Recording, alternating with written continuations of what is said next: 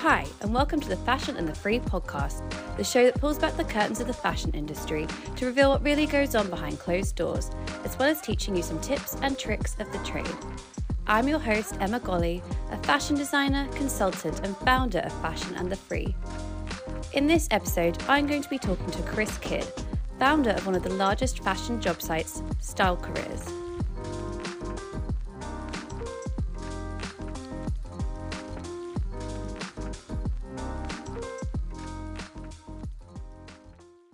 Many of you may be familiar with Chris as the face of his company Style Careers, especially if you've signed up to the site's regular emails or followed them on LinkedIn.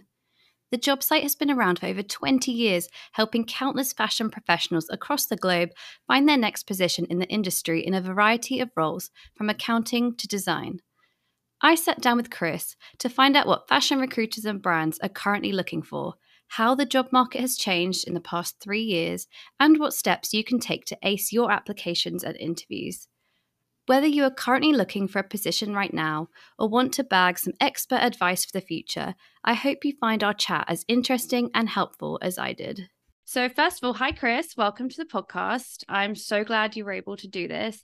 I know a lot of people are really, really excited for this episode. I asked a lot of our followers on Instagram to send us questions for you, and I was inundated with questions from everyone. So I apologize. We're going to have like a lot of questions fired at you today. And I've obviously done my best to include as many of the questions that were asked um, in our chat today. But first of all, I'd really love to know a little bit about Style Careers itself. You launched it a really long time ago. How has it changed since it began? I guess to back up a little bit, I started style careers because I was looking for a job, right? Wow. and in, you know, 99, 2000, 2001, at that time, everybody got Women's Wear Daily. We just called it the paper. And you got the paper on Wednesday, and they would have 12 to 15 pages of classified ads, you know, the ones that were really short. And, you know, I had, I was working in New York and got moved to the Midwest to take over I was selling CAD CAM for Lectra Systems, so mm-hmm. you know pattern making, cutting yeah. machines, that sort of thing. And I uh, lost that job, and uh, and looking for a job, I started Style Careers because I was really frustrated with Women's Wear Daily, and uh, that was always our biggest fear: is if we started Style Careers and then Women's Wear Daily figured out they should make a job board, then we thought we would you know go out of business, and didn't impact us. Um, they don't even have a job board anymore. So as far as the way Style Careers has changed it's the big deal with style careers is that we're so specific to the industry that we actually haven't like the basic structure of the site hasn't had to change. You know, we've tweaked like our job alerts, like how you get them and when you get yeah. them, and um, but you know the the big deal with our site is that we eliminate the sloppiness associated with keywords, right? So if we're getting like if you're a technical designer, you know, on your resume, it might say tech designer, it might say technical designer, it might say spec tech, it might say costing technician. If you're on LinkedIn, you get so many different kinds of jobs that have nothing to do with tech designer. Yeah. And if you're getting the wrong jobs, you know you're missing out on some of the good jobs. Does that make yeah. sense? And so, yeah, completely. but with us, you know, you check off design technical, and then all the sloppiness associated with keywords is eliminated. Yeah. And so, just that little idea has kept us in business for 20 years because we're very exact with candidates getting the job sent to them. We're very exact when they search the site. And then when recruiters search our site, you know, they don't, you know, they don't, they, even if they think in terms of their own job listing, that might be different than the title on your resume. It doesn't matter because they have to go with a checkbox that we define, yeah. right? And so that's that's basically it. As far as far as other changes, you know, we we have a portfolio site called Style Portfolios. We've got our careers blog. We're launching a uh, review site, right, which will allow job seekers to review employers. We think it's going to be more oh. substantial for our industry yes. than say like Glassdoor, uh, largely because we're making a differentiation between we're going to have, you know, like on Glassdoor, the recruitment agencies, the reviews are all working for the agency. Ours are set up so it's working with the agency. You know, were they mm. attentive? Did they yeah. understand your position? Does that make sense? And so yeah, that's that's that's going to be the big differentiator with our site and say Glassdoor. And plus, we're yeah. going to drill down to the small companies that a lot of times that you know like how many companies just do licensing and you never heard of the brands. And so we're going to drill down to those. So that it, it should be pretty cool and it should be a big plus for the industry. So, Yeah, I agree. I mean, I think a lot of those points are super smart because I, even just from my personal experience, when I go on LinkedIn, you know, I might type in apparel designer or a fashion designer. I still get a ton of job sites, basically jobs that come up that are completely irrelevant to what I typed in. You know, it might be like a website designer or something like that. And I'm like, you just can't hone in on like what you're actually looking for. And so you're just left with this huge list of irrelevant roles basically. So yeah, I think that's super smart. And actually to your point with Glassdoor, that's another thing like again from personal experience, you go on there and you're totally right. It's definitely people that, you know, it's people's shop floor experience versus headquarters and so this is very like clouded when you're looking at a shop floor versus someone in, at headquarters role so i think that's super smart Yeah, so Um, we, we, we think it's going to be fun. I mean, we think it's going Yeah. to provide good content. And so that's really the big difference between old style careers and new style careers. And, you know, you get this, and most everybody does get this. yeah You know, we need to provide content that's useful for our uh, our customers, you know, job seekers and employers. The more Yeah. con- the more good content, more relevant content we can provide, the better traffic. 100%. And that's your business right now. I know that. So everybody Yeah, gets that. exactly. That's, everybody gets it. So Yeah, totally. And so for anyone that's listening that by some weird miracle hasn't heard of Style Careers, what kind of fashion brands and roles do you usually have on your site?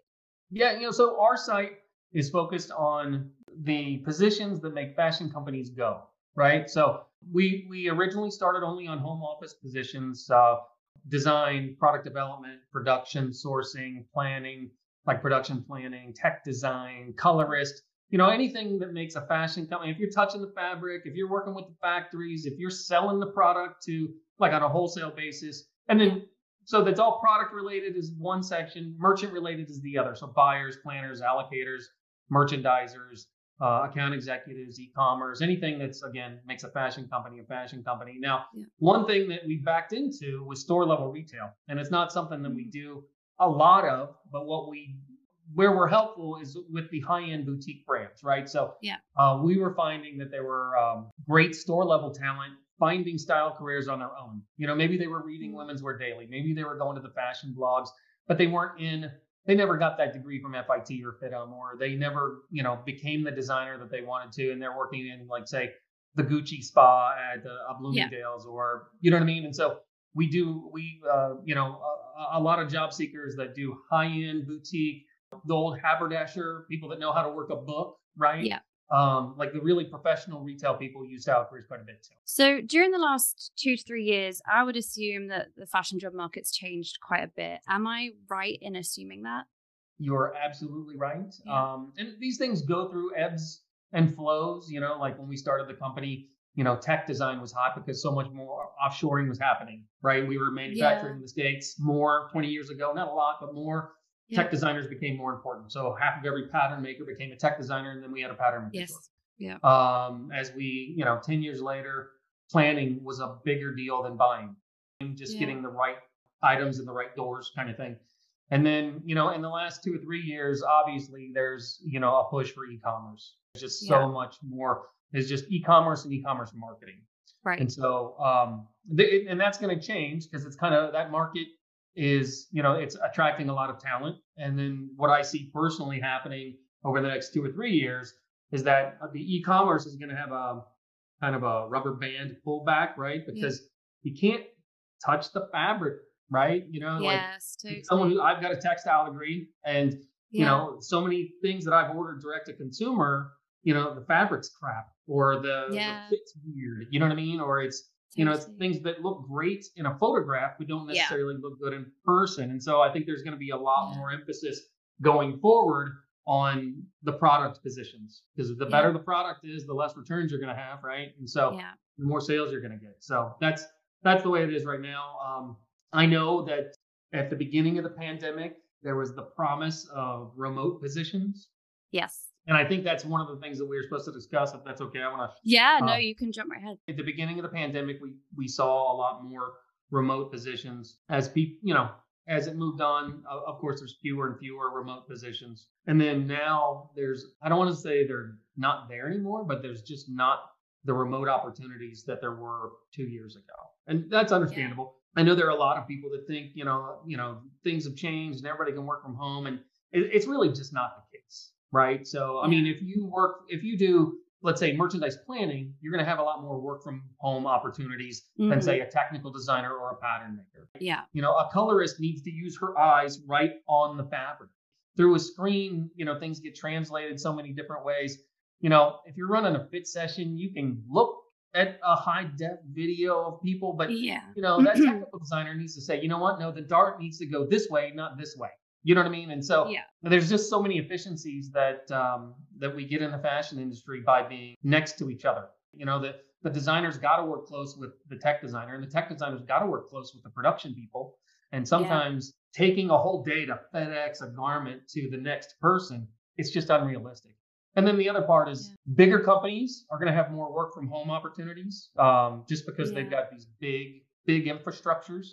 Smaller companies are going to have fewer of them, right? And and Yeah. that's a lot of it. It just it, it's like how closely people look at the money. You know, you, the smaller the company you work for, the closer the boss's eyes are to the bottom line. And so it doesn't matter if you're LA or New York or maybe even London. Garmentos are Garmentos, right? Yeah. And we're, we if we have a bad quarter, we want to see butts and seats kind of thing. Yeah, you know what I mean? totally. Yeah, I mean, I definitely noticed that you're completely right. I definitely noticed the whole like remote went very quickly to being in office. You know, even when I look online at jobs, I see that the requirement is on site, which works for some people, works and doesn't work for others. I mean, even me as a freelancer, I actually am fully remote and I've made it work. But I appreciate that for someone hiring full time, they're going to want butts on seats, like you were saying. And I do think that actually a hybrid can work for some roles in the industry. I think breaking that week up so like a, maybe a designer can work remote because I think you know if you just have your computer and you're or you're just sketching, you know you can very easily do that at home. Yeah, you know, hybrid is very popular, and it's very. Yeah. I mean, it's a lot of times it's two or three days a week, or maybe it's Yeah. just one day a week, and and, then, and that's especially important for LA job seekers because you can live you can live ten miles from the company, you know, the the office, and that might be an hour commute. You know what I mean? oh gosh, yeah. And it's not like a New York commute where you can sit on a train and read a paper. You know what I mean? Yeah, Like you're or walk traffic the whole even. So yeah. the LA experience is so much different than the New York experience, and and that probably I includes. Orange County too, because it's not like the traffic there is great, right? No, Um, definitely not. yeah, no, I agree. I definitely, as I said, I think from experience, I've seen ways in which it can all be done remote. But I think day to day, when you're working there full time for someone and there's constant meetings, you know, approvals, all the things, like it is beneficial for someone to be in the office. And I actually do think, as someone, obviously, I've been in the industry for quite some time now, over probably 12 years now. And I actually think, as someone that was entering the industry, I would 100% want to be in an office because Yeah. that's where I was making my connections with people, you know, connections that I still have now, you know, 10 year 10 12 years later. So I do think there's something to be said especially for even people just going into the industry. I think it's so important for them to You be know, I think with other people. you're 100 percent right on that. Young people, if you're if you're just starting out of the industry, you've got less than five or six years of experience. yeah. People need to see you. They need Yes. to physically see you, right? Mhm. And you need to you need to portray that you are needed, right? Yeah. Because if you're working from home, they don't necessarily perceive you as being needed. And being invaluable to your boss is the biggest thing any young job seeker can do.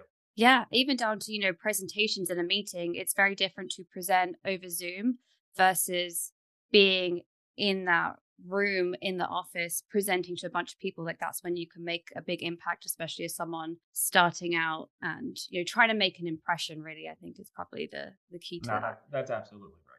You're absolutely right. And people have to have realistic expectations. One thing with yeah you know, I I this people think I'm joking when I say this. I've had three different people ask me if they have any store management positions that are remote.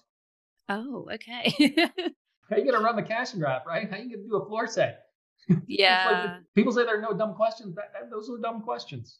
You know what I yeah mean? oh totally yeah there's there's there's definitely like some roles that just it's just not even a it just can't even be a thing for sure Yeah. And then you know you're you. I mean, we're in agreement with this. Anybody who's listening, don't shoot the messenger. We're just telling it how it is. yeah It's not my fault these aren't remote jobs. I wish everything was remote or hybrid or something like that.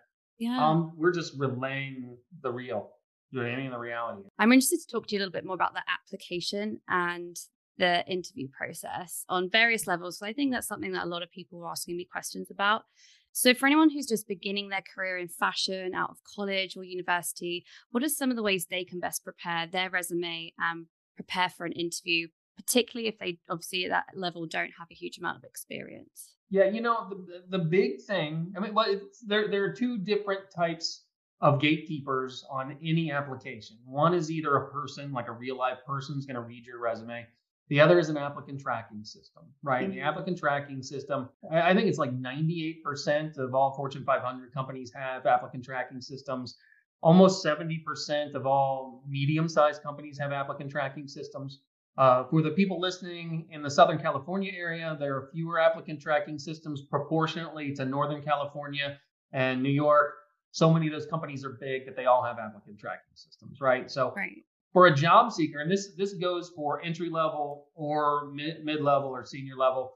If if you know that your application is going through an applicant tracking system, right? And the way you know this is if you're applying on the company's website. Mm-hmm. On Style Careers, if you click that pink button and it takes you to another company site, that's an applicant tracking system, right? Right. On Style Careers, if you click the pink button and it asks you to upload your resume, then you can rest assured that a person will be reading your resume, right? Got it. With respect to the applicant tracking system, the biggest deal is to have the right keywords on your resume, right? Because if you don't have the right keywords, you're what happens is the um, you submit your resume and bots in the applicant tracking system they compare all the words on your resume with all the words on the job listing and if there's a percentage match then your resume goes to the next level that next level might be you know the hiring manager gets a ding or the recruiter gets a ding or it goes to another set of eyes to somebody to make a decision whether they're good or not good for this job right? Yeah. So the big thing with entry with with all resumes that go through applicant tracking system is to look at the keywords on the job listing and make sure you have those keywords on your resume. So yep. what happens is people look at context and not actual letters in the word right? So yeah. a technical a tech designer and a technical designer that's the same thing. My my nine year old knows that that's the same thing right?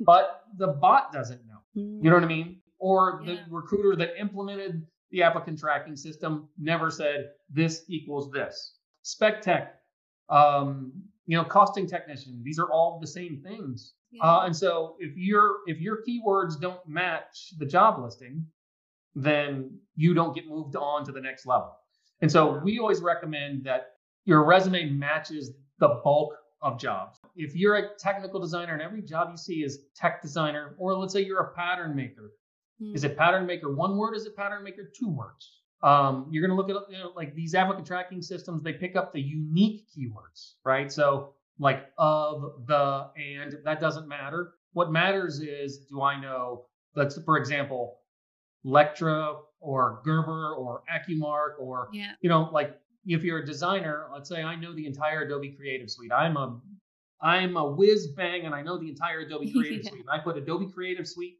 in my resume, but the ad says Illustrator. Yeah. You didn't have a keyword match. Damn, I didn't know it was that. It, yeah, no, there's, you, gotta, you gotta assume that it's just dumb and it's only looking at letters, wow. like character strings. And so you, you, you know what I mean? Like in some ads, you'll say you got to know Adobe. Okay, well, I know Illustrator and I know everybody knows Illustrator is part of Adobe. Yeah. But you don't you got to look at what the recruiter puts in the ad. So that that's a big deal. Now, as far as content goes, an entry level job seeker, you know, you're going to lead with your education. Obviously, you're going to lead with their education. A lot of schools teach that you should have an objective statement at the very beginning, you know, like an objective, and then you lead with your education and then whatever experience you might have. Mm-hmm. I hate objective statements. I think they paint people into a corner. I think they're old school. It's you know, it's the way we yeah. were taught in the 80s and 90s how to write a resume. Yes. um, I like summary statements a lot better. Uh, you know, here's you know two to three sentences of what I am and what I can do for your company. You know, um, younger job seekers have this, and, and I think they're taught this. It's not their faults, but you know, like they they a lot of younger job seekers they'll they want to tell people what they want out of the job mm, right? I yes. want to learn and grow. I want to. No one cares what you want. No, they want to know what you can do for them. What can you do for the company? Yeah, and that, that's the big deal. So in your summary statement, in those first three sentences max, you need to portray that you want to help the company because at the end of the day, you're trading labor for dollars. That's what it is. You're trading labor yeah. for dollars, and you want that employer to know or think that they're going to get their dollars worth out of your labor And that's that that's the big deal. People that, you know, again, Garmento doesn't care if you want to learn and grow. They just don't. Yeah.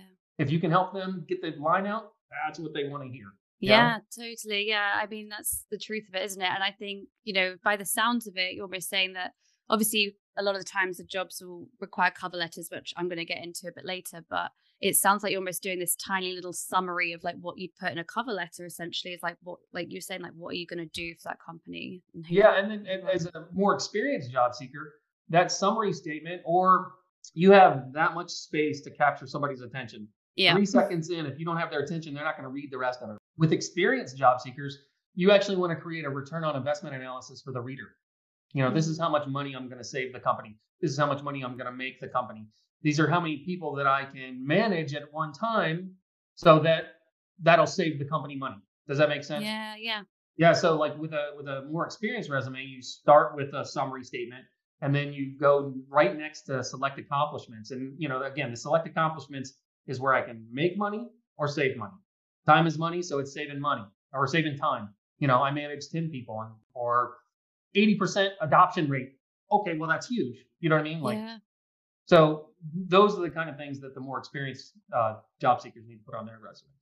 Yeah, that's super interesting. Honestly, like most of that stuff you've just said, I didn't even know myself, and I've been doing this a long time. So I think there's going to be a lot of people that have found what you've just said so interesting. If you're young in your career, you need to capture the data that shows that you're saving money for a company or making money for a company. Because what happens if someone gets five, ten years into their career and they need to transition to a more results oriented resume, well, yeah. return on investment resume, but they can't find any of the numbers. You know, did you, you know, decrease lead times by 25%? Did you, you know, reduce returns by 10% by doing whatever it is you did? You got to save that information. You got to put it like, you know, put it on your notepad on your phone and keep it every time. Yeah. You know what I mean? And it's and it's not just for your resume and getting new jobs. That's important for your reviews also. Yeah, I agree. Actually, it's actually one bit of advice I got given um, when I was working in London. You know, you want, you know, you're at that stage where you're like, I'm think I'm deserve a raise at this point. You can't walk into that meeting with no facts or figures. Like you need some data behind, say, like, I made you this amount of money this year, or I made you this amount of money in a week, you know, whatever it is. That's something I got taught, like, as a valuable piece of information during my career is like, you have to come to the table with evidence to back up that's exactly why right. you deserve to move on to that next step. That's exactly right. And the big mistake people make is they don't they don't capture that data throughout their career. Yeah, and if you don't have that information yourself, like find someone who does. Mean, if you're in a in a role that you're you don't necessarily have full access to that, find somebody that does. If you're a designer, find a buyer or a merchandiser that might have that you're working with that might have a bit more of that information. You know, often these uh, companies will have trade sessions where they'll talk about you know what everything has done that week versus the week before versus last year, things like that. So like really know your achievements as you go and keep a record of them. And if you have that mentality going into your first job, then you're going to recognize things that make the company money or save the company money that yeah. may or may not get written down by your boss. Yeah. So, I mean, that's just that's just the mentality that people need to have if they're going to work for somebody else. Yeah. I've even coming to the US, and this is very valid for anyone that is even thinking of working abroad is actually you really do need to like keep all that evidence because a lot of the time when you're trying to get into another country they require it as part of your visa application they require evidence to suggest like why you deserve to be coming to this other country to work for them. So that's actually something i learned as well is like keep everything. Even if you're in a publication you know you might have something you've worked really hard on and it goes into vogue or something just keep everything. That's my definitely that, my advice from my, right. what i've learned. Yeah no it's it, it, all, it all comes down to value yeah. And if I want to raise, I have to show value. If I want a new job, I need to show value. If I'm coming to another country, a lot of countries want the, the immigrants to show that they're going to bring value to the greater economy. You know what I mean? Exactly. And so, yeah, save that information. It's just, yeah. Absolutely. So, do you, I don't know if you get too many of these applicants, but do you ever get applicants that for fashion roles that didn't go to college or university? And if you do, do you think it's generally harder for them? Do you think recruiters and brands are mainly looking for people that had a college or university education? Yeah, you know, it, it's definitely tougher for job seekers that don't have that training on their resume. And it And and the big deal is because you've got recruit recruiters that are just getting bombarded with um, resumes, right? Or you've got applicant tracking systems that are looking for degree programs, right? Yeah. If you don't have that degree, then that bot automatically kicks you out, right? So Mm. the companies that they're applying to with applicant tracking systems makes it really tough. So Yep. I'm not saying this is 100%, but you're people that are kind of doing a a, a lateral move, or maybe they didn't get a fashion degree, but they want to work in the fashion industry. You're probably going to have better luck with companies that are reading your resume as opposed to those that have applicant tracking. You know, and of course, that a lot of that it, it doesn't mean if a company has an applicant tracking system that you can't get past that bot. You may need to use a personal network. You know what I mean? You may need to Yeah. contact somebody directly on LinkedIn. You might need to use one of your education contacts to see who knows who.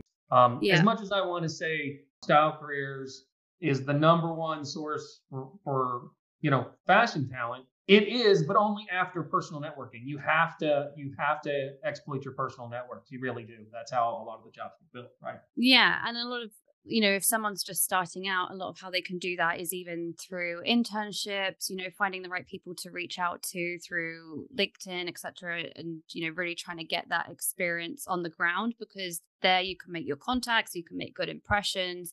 They're seeing you as you like in the flesh, and you can really then use that to your advantage rather than um, just sitting behind a computer trying to fire out your resume. See this, and, and that's and that dovetails with being in people's spaces, right? Yeah, totally. Not working remote. If you're in the office, Yeah, yeah. you're gonna make those personal networks. See, that's called Yeah. planning it together, right? Hundred percent, yeah. It's all about all about the connections. So, what are your top tips? I mentioned cover letters earlier. So, what are your top tips for creating a standout cover letter? Because I noticed that pretty much most brands give you the option to send them. So, actually, one thing I wanted to ask you aside from that is if you did not submit a cover letter when it gives you the option to, are you less likely to get noticed or asked to continue in the process as well? Yeah, this is kind of, you know, I, I mean, I wish there was, I wish I could give you an exact answer, right? I Yeah. wish I could say this is what you should always do, but you can't because the cover letter is, you know, both a resume um, and a cover letter are all subjective. I can tell you that applicant tracking systems are going to pick up the resumes better if you've got the right keywords, but we can't really tell you what in a cover letter is going to get you noticed. The old rule was that you always want to put in the cover letter the things that aren't on your resume, you know, the intangible type things. A lot of, I mean, if I'm being honest, a lot of recruiters never read the cover letters. They just don't. Hmm, interesting. The ones, the ones that specifically ask for a cover letter are totally going to read it. You Yeah. know what I mean? They expect it. And so if if you've got if if in the ad it doesn't ask for a cover letter, but they provide a button to upload it, that's going to have to be your own call. I don't want to tell you one way or the other because No, uh, you know because I don't want to waste your time as far as yeah. making a cover letter for every job, knowing that fit half the recruiters aren't going to read them. And you know, and they they don't read them because they become like lip service. They they become, and it's not maybe yours is great, but if they've seen a million cliche cover letters, Yeah. I'm a go getter. Okay, everybody's a go getter. You know what I mean? I have attention to detail. Yeah, everybody's got attention to detail. I've got a passion for fashion. Never use that. Right? Don't do it. yeah. Um, so you know that, that that's what happens. So I would love to tell you this, you know, like a formula: A plus B equals C. I can't with a cover letter. Yeah, I agree with you. They're probably also one of the most time consuming parts of an application as well. Um, so I think that's a really great piece of advice is just you have to use your own judgment as to whether you think, like you said, if they require it, absolutely. But try, I think what you just said as well, like trying to avoid those cliches as well, because I think we're all guilty of, of having done them at least once in our past. So I think that's really important as well. Would you apply some of the tips you just said to emailing recruiters and brands? You know, if you're doing honestly like I hate this term, but like cold emailing when you're trying to reach out to see if they have any positions. Do they tailor that? like, Is it best for someone to tailor that towards a brand? Like, do you have any advice for someone that's that's doing a lot of cold You know, emailing? if you're going to like one, I can tell you right now. I mean, just me personally on LinkedIn, I get ten connection requests every day for direct to consumer marketing firms. You know what oh I mean? yeah, Like, I get that as well. and- and- you know what I mean? And it gets to the point where it's you know it's annoying. It's like I don't like them anymore. they don't they don't take the time to look at style careers to know that we're not a direct to consumer brand. yes, I don't that's sell a product I that's in touch, so I don't I don't sell shirts. So I don't Yeah. need somebody that hawks shirts online. And you don't want to be that person to recruiters if you're cold emailing. I hate to say it like this, but the candidate names that we typically remember, that recruiters typically remember, are the ones they don't like. Wow. The ones that get annoying and that, you know what I mean? Like You're like this person won't the stop. nudges. You know what I mean? Those are the ones that um, I'm like the only guy from Texas who speaks half Yiddish. You know what I mean? But uh, um, that that that's what we you know that's what happens with the cold emailing. Um, if you're going to do it, and I'm not saying don't do it because I know I, I've, I'm in sales. I reach out to people all the time, right? So you need to be. It needs to be personal. It needs to be thoughtful. You know, I saw that so and so has this position. Name the position. Name the person any chance you can do this for me? I know it's going out of your way, blah, blah, blah. If you're young, say, I'm, a, I'm just coming up in the industry and I need a little help. I don't have the network, but it has to be written specifically for the position and it's got to be thoughtful. And, um, it- you know, what we see a lot of times are cut and paste, you know, form messages. Yeah, it's not got any people see that. personality to it. Yeah. People see through it. And, you know, for a job that, I mean, I get sales cut and paste messages. I get it. You know what I mean? I don't have a problem mm-hmm. with it. But if I'm asking you to do a favor for me, and I don't, you don't even know me, I'm just somebody trying to Yeah. get a job in the industry.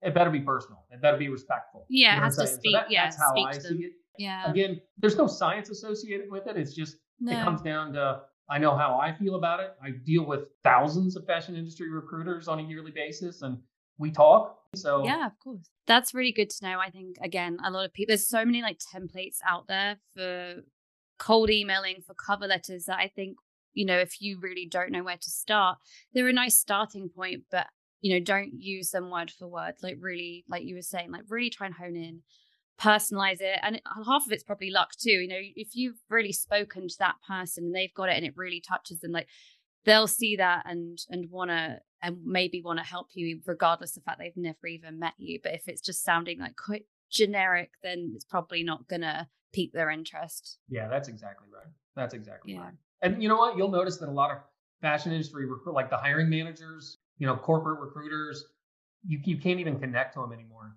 on LinkedIn. It's all follow me.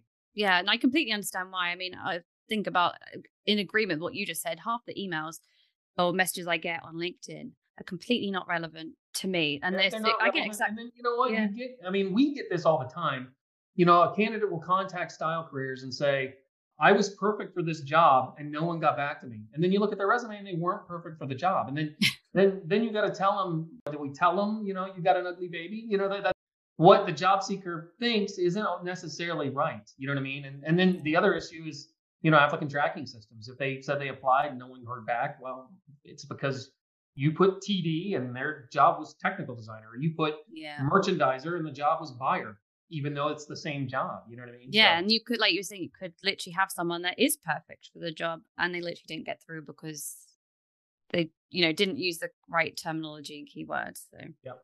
So have you noticed any trends in what brands and recruiters are looking for in a candidate like has that shifted at all in the last few years or is it pretty much the same you know, it's it's it's it's. Um, we found that you know job seekers tend to get more uh, personal fulfillment Mhm. out of companies that hire for attitude. Because I mean, really, when you get out of fashion school, you don't know you don't know how to do the job that you're going to do. You basically know the words and you know how to do things with your hands, but you don't know how to do the job. exactly right? And it takes somebody to train you to do that job. Yep. And really, for the first six months, you're a net negative on the company because Yeah. they're spending the time to get you to be proficient, right? Yeah. And you're not proficient, and you're going to make mistakes, right? That's, yeah you know that that's part of the that's part of the deal. That's part of the bargain we make as employers. We know we're going to lose money on you for a while, and hopefully we're going to make money on you, and then hire for yeah you know, we're going to train the right person, the person that's going to fit in with our culture. Companies Yes. that talk a lot about culture. Well, smaller companies that talk about culture usually mean it. And then the big companies that with like ESG scores, they just put it in there because it's lip service, right? Yeah.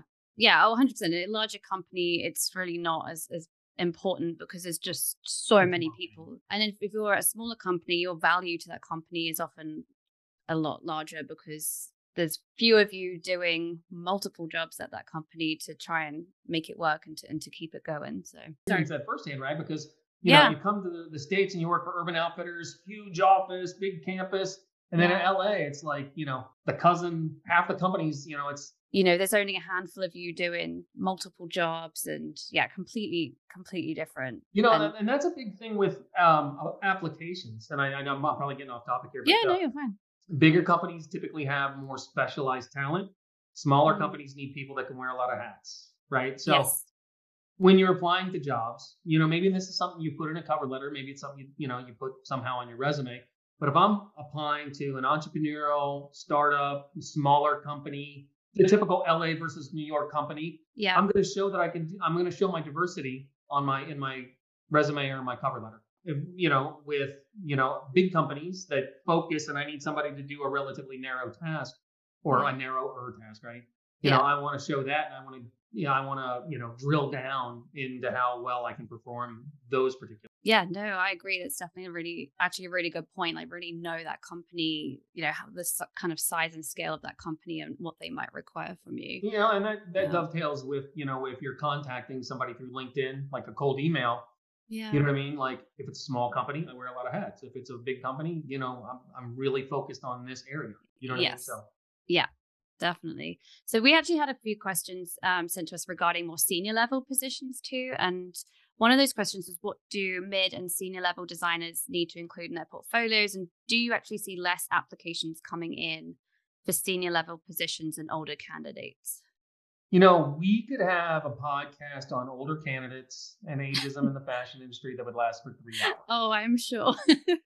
We really could. And you can't see the gray in my hair, but it's, there. And I've been around a while, and you know, I I just know a lot of people that have come up against it.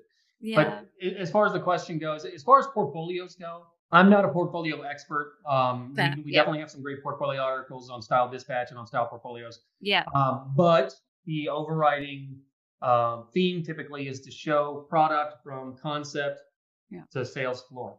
And so if I can show where I got the concept, I can show the sketches, I can show the, you know, the slicks. I don't know what we call them now, but the slicks.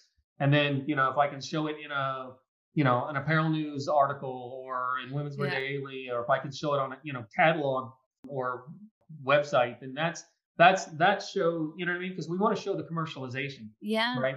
Because it's all at the end of the day, design is an is a commercial art. It's not an esoteric art, uh, and so that, that that's what we need to show, right? The, the the big issue that we have, you know, and since the pandemic, is that um, the more salary you command, the less Yep. likely are going to be hired Mm. because we're, you know, I mean, it was brutal. I mean, we had 75% unemployment in April of 2020. 75%. Yeah. At I the height of the Great. Depression in the 1930s, we had 50% unemployment. So in our industry, it was worse than the Great Depression. And, and Yeah. it makes sense, right? You know, there's no weddings. I don't need bridesmaids dresses. You know what I mean? There's no Yeah. concerts. I don't need a new shirt so I can go look good for the girls kind of thing. You know what I mean? Like yeah. it's just it's just not happening. And so our industry took a nosedive. But and those damn yoga pants, they're killing our business. Yep. no, I, I definitely. I can definitely Um, understand that. Yeah. And so and so companies were thinking, well, if I, you know, if I'm gonna hire somebody at and I'm just gonna use generic numbers, if I can hire Yeah. somebody at 150 grand a year, can I get 80, 90% of what they would do for 100 grand a year? Mm. right? Yeah, and yeah. so if you're somebody that commands a lot of salary, or at least perceives like you command a lot, or, or perceived as commanding a lot of salary, you know, you're getting fewer looks at your resume. I'd love to have this person, but I can't afford her.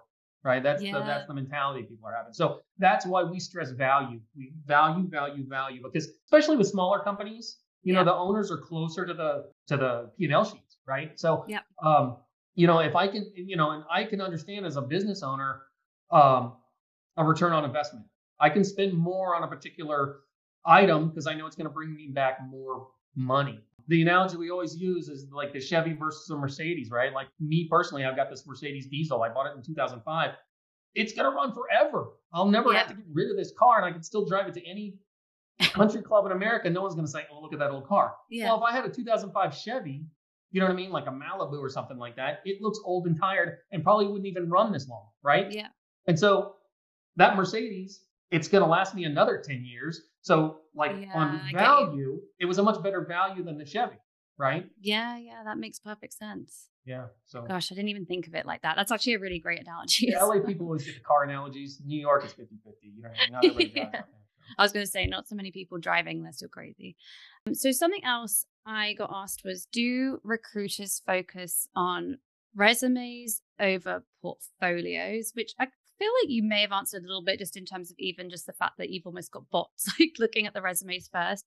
But what's usually most important you know, are they equally important or is it really well, about the resume? No, no one's going to see your portfolio if you don't get past the gatekeepers. And that's either the bots or a person reading it, right? Yeah, yeah, yeah. Um, and this kind of, you know, what we what we recommend for designers. And so you want, I mean, your show resume should have that clean aesthetic that the high fashion blogs have, right? Yeah. That uh, like art galleries have a similar aesthetic. Yeah. I don't know if you shop any art galleries, but online. Mm-hmm it's got to have that. In the 90s, we call it a Calvin Klein aesthetic, the less is more kind of thing. Very simple, right?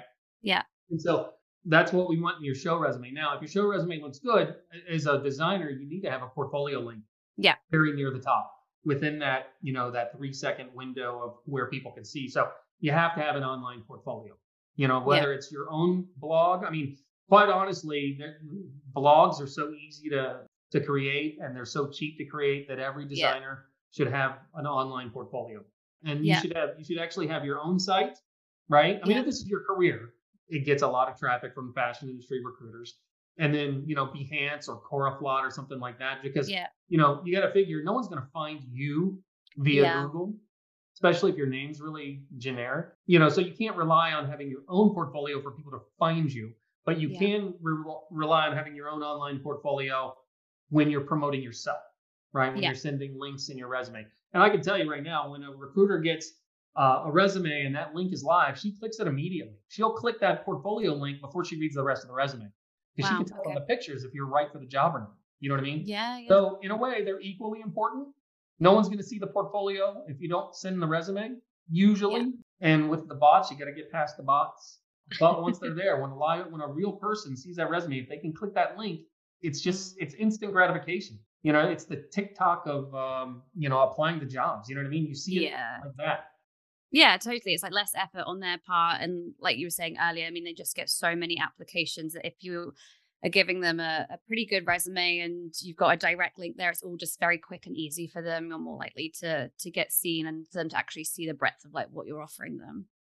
You know, a big thing with, you know, kind of like tracking your impact on a company, whether you save people money or, yeah. you know, um, you know, save money or make money. You know, let, us say you, you know, let's say you created a, a profile in style careers 10 years ago, right? Yep. And you get the job alerts and you look at them out of curiosity. I do the same thing with realtor.com and I'm not looking for a house, but I still look at all the houses, right? Yeah.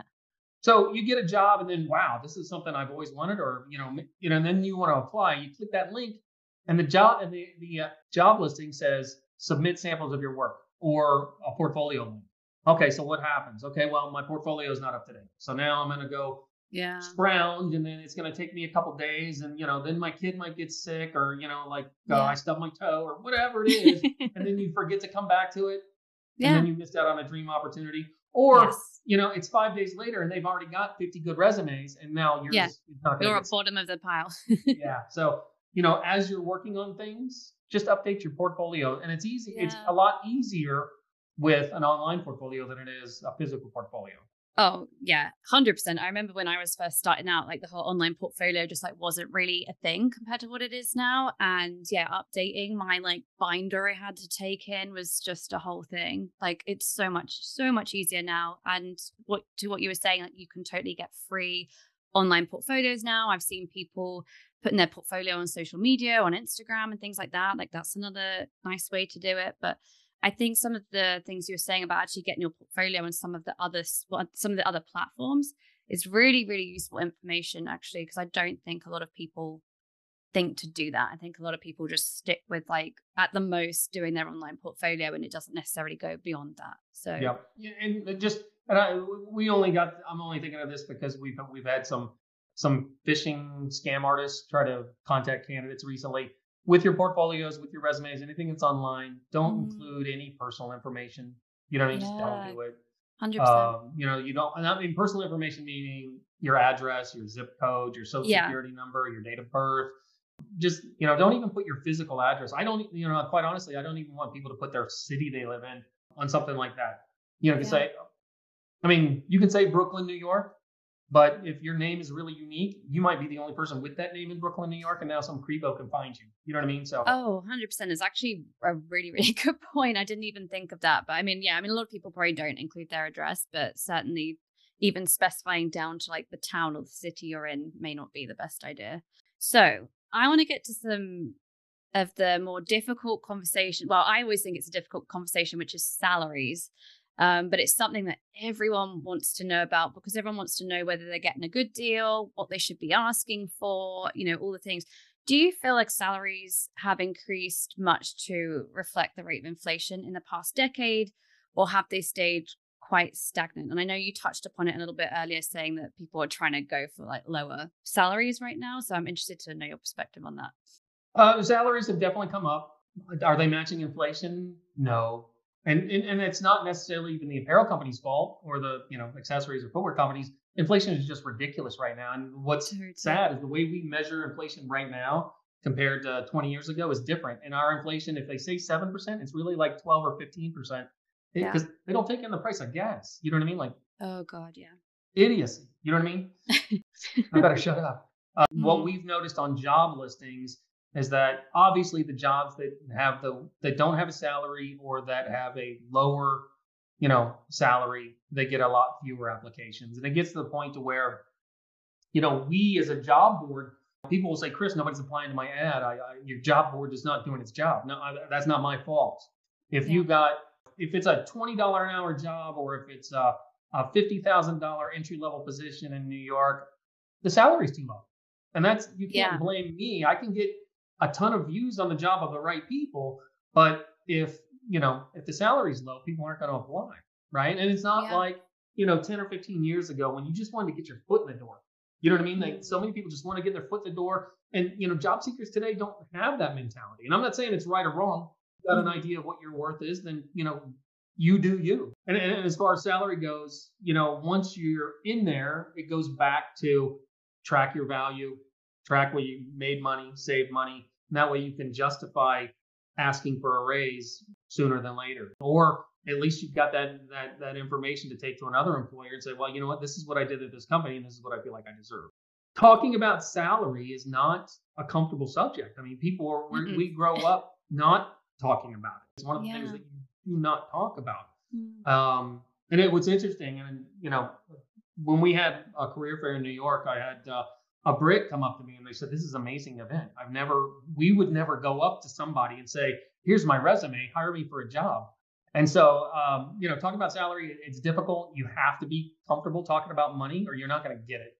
You just yeah. not. And then, you know, the big deal is you can't be unrealistic, right? Because then people think you're crazy, or they think you're too full of yourself, or you know, yeah. then they're gonna, or they're gonna put such demands on you to justify the salary. So the big deal is look at what other jobs are paying, know your value at a company, track that value, and and then if you, if it's just like a sale, if you want to raise, you've got to ask for it, and then you got to justify it, right? Yeah. So do you think? I mean, you've got a lot of brands from like all over the world on your site. You know, if I'm a fashion professional and I'm looking for a country or a region that offers the highest salary, where should I be looking? Well, if mean, I, I don't know much about the international market as far as um, pay goes. I, I think that money generating country ever is the United States. Yes. And so I, you're gonna, you're, you're gonna, you're gonna do well here. Yeah, um, I agree. I think some of the salaries in Canada are, are pretty good. The, a lot of the yeah. bigger companies are in Vancouver, but the cost of living there is ridiculous. Like it's it's like New York, but it's not New York. What do you think about UK salaries? You know, we would love to have Style Careers UK, but uh, we just never had the time to do it, right?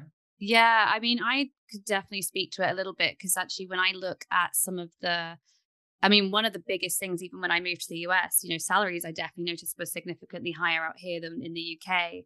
And actually, in the UK market, something I've really noticed is I'll see entry level jobs appear on my LinkedIn, and they're not paying much different to what I got paid over 12 years ago. And that to me is insane. You're talking um, about in the UK. In the UK, yeah. I mean, I think naturally in the US it's it's higher in general anyway, like significantly higher. But when yeah, when I see some of the jobs advertised in the UK, they're not not far off what well, I was. And then you got to take in the, into account the tax rates.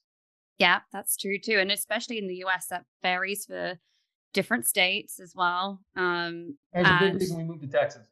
Yeah, I was going to say there's definitely a reason to be there. Um, and actually, I've noticed that you know I think in my past when I have applied to jobs in other states, you know, I have noticed that they don't. Some of those jobs aren't always reflective of the states they're in. So you know, I've applied for jobs in San Francisco before, and actually in fashion jobs, I don't know if you, you might have a difference of opinion on this, but I don't actually think their salaries are that reflective of that area, for example. So I've like looked at salary and I'm like, okay, if I was to take that job and live in that state, I'd have to share with about 10 people in a house, right? For what I can afford, to, you know, to afford to be there. Um, so sometimes I don't always think that all states reflect sort of, you know, when certain fashion jobs don't reflect the state they're in, I guess is what I'm trying to say. No, I think you're exactly right. You know what I mean? Like for for example, um, you know, some of the companies in the Midwest, like Kohl's or Target, they're gonna they're gonna they're you're gonna get a better salary and a yeah. lower cost of living, but then you get to live where it snows half the year. Yeah, there's there's pros and cons of like yeah, and I mean that's why California isn't a cheap place to live in because it's beautiful here. You know, we're all here for a reason. Yeah, it's like yeah, it's like the difference between California and Texas in that California's got such beautiful weather and coastline, and Texas is hot and ugly. You you, you gotta you know what I mean? Like you you want to live there right? Yeah. Uh, Texas, you're coming here for different reasons, totally. right? And so it just depends on the reasons that are important to you. But you know, to get back on what I was talking about, when you move up the ladder, you, you can make some money. This is a great oh, industry yeah. to make money in, unless you start your own company, and then you can. You, you, you totally can. There's several billionaire apparel people, for sure. Yeah. But you know, like you, you got to move up, and then you know, I think the people that make the biggest money typically take a risk and start their own company. I agree. And I think, yeah, as you're saying, as you climb further and further up, I mean, obviously the job search gets smaller and smaller the higher level you go but there's there's definitely money to be made in this industry i know that you know anyone that's sort of a creative director head of design you know they're on a pretty comfortable salary yeah no and accounting sales are a big deal like if you're working yeah. as an account executive you can make a, a great salary right yeah and then and then, and then there's always scarcity of certain positions you know what i mean so and you know, certain times pattern makers make a whole lot more than they did 10 years prior. Sometimes it's tech yeah. designers, and now it's planners or it's e-commerce types. You know what I mean? Yeah, whoever's um, in demand. Cool. So I want to finish off with this last question. So if there's anyone currently looking for a position in the fashion industry, but not sure whether now is a good time of year to apply, what advice do you have for them? Well, I, I think that if you need a job, you need a job and you shouldn't True. not you shouldn't not apply to jobs. Don't take a month off or don't take a whole month off because you think nobody's going to look at your resume. As a matter of fact, a lot there's a lot of uh, churn that happens right now because the beginning of the year is when a lot of people change their jobs. It's always the busiest uh, month. January is always the busiest month for uh, job boards. So you you really have a lot of people are planning to quit. They quit right after the new year. A lot of recruiters know this, so yeah. they're pipelining talent right now. Got so it. when you're applying now, when you're getting in front of recruiters during the month of December, you're really setting things up for the churn that happens in January, right? I can't stress mm-hmm. enough how important it is to be applying to jobs right, you know, during this during the whole holiday month. Now, another thing is is that most recruiters come from HR, and mm-hmm. HR people have a tendency to take time off different than, you know, say designers or buyers or something like that, right? So yeah. a lot of times they work when the office is empty because everybody else is taking their big holidays, right? So yeah. the week of Christmas or the week before New Year's, they're in like Monday, Tuesday, Wednesday for a Friday holiday, right? And so when you're applying, you're you're seen more because fewer people are applying. You know what I mean? So mm, you're less okay. diluted by the other talent that comes in. Oh, that's super interesting. So basically, yeah, if you're if you're trying to get a position now, don't hesitate, basically, because you're pretty much going to get in front of the line, essentially. Yeah, you know, I mean, is that for everything? No, but you know, like uh, it's just the one thing that we've observed. And yeah. you know, the bottom line is, if you need a job, you need a job. Yeah. You know what I mean? Like that's just the way it is. And yeah. if somebody else gets that job between now and January 1st, then you missed out on that job, right? Well, this has been absolutely amazing. I appreciate you coming on to do this so much. I, I've even learned, you know, I've been doing this a while and I've learned so much just from this conversation. So I have no doubt that everyone listening will learn a lot as well. Where can our listeners like keep up to date with Style Careers? Because I know you said you have various platforms and you have your blog and everything else.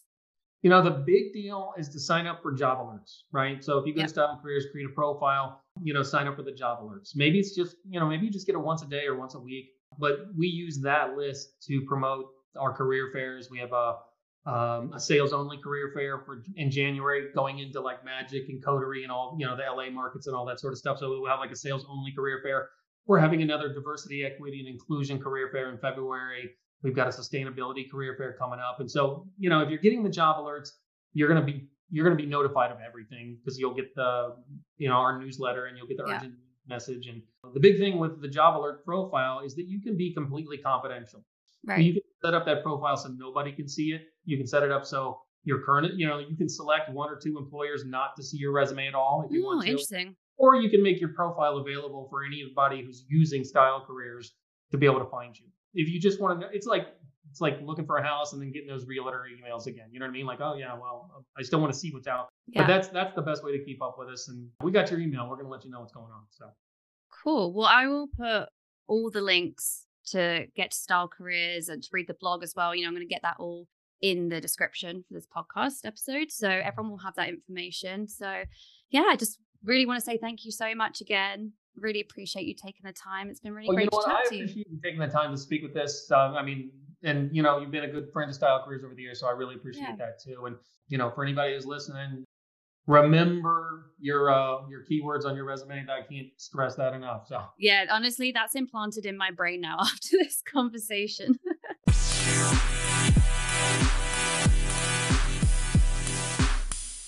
I don't know about you, but I learned so much on this episode. A huge thanks to Chris for taking the time to provide us with tons of great advice. I know I found our conversation really insightful, especially when Chris talked about how the use of keywords in resumes is so important when applying for jobs. For anyone that submitted a question for Chris via Instagram, I hope we provided you with the answers you were looking for. As always, thank you so much for listening to this episode. I hope you enjoyed it and found it inspiring. If you're interested in keeping an eye on the latest roles in fashion, you can head to the Style Careers website or sign up to their newsletter. All the links will be in this episode's description. Please don't hesitate to get in touch via social media via the handle at Fashion and the Free on Instagram and TikTok. You can check out the website fashionandthefree.com where you will find plenty of insightful articles from industry professionals. Don't forget to like and subscribe to the podcast, and please consider leaving us a five star rating and review. I'll see you on the next episode.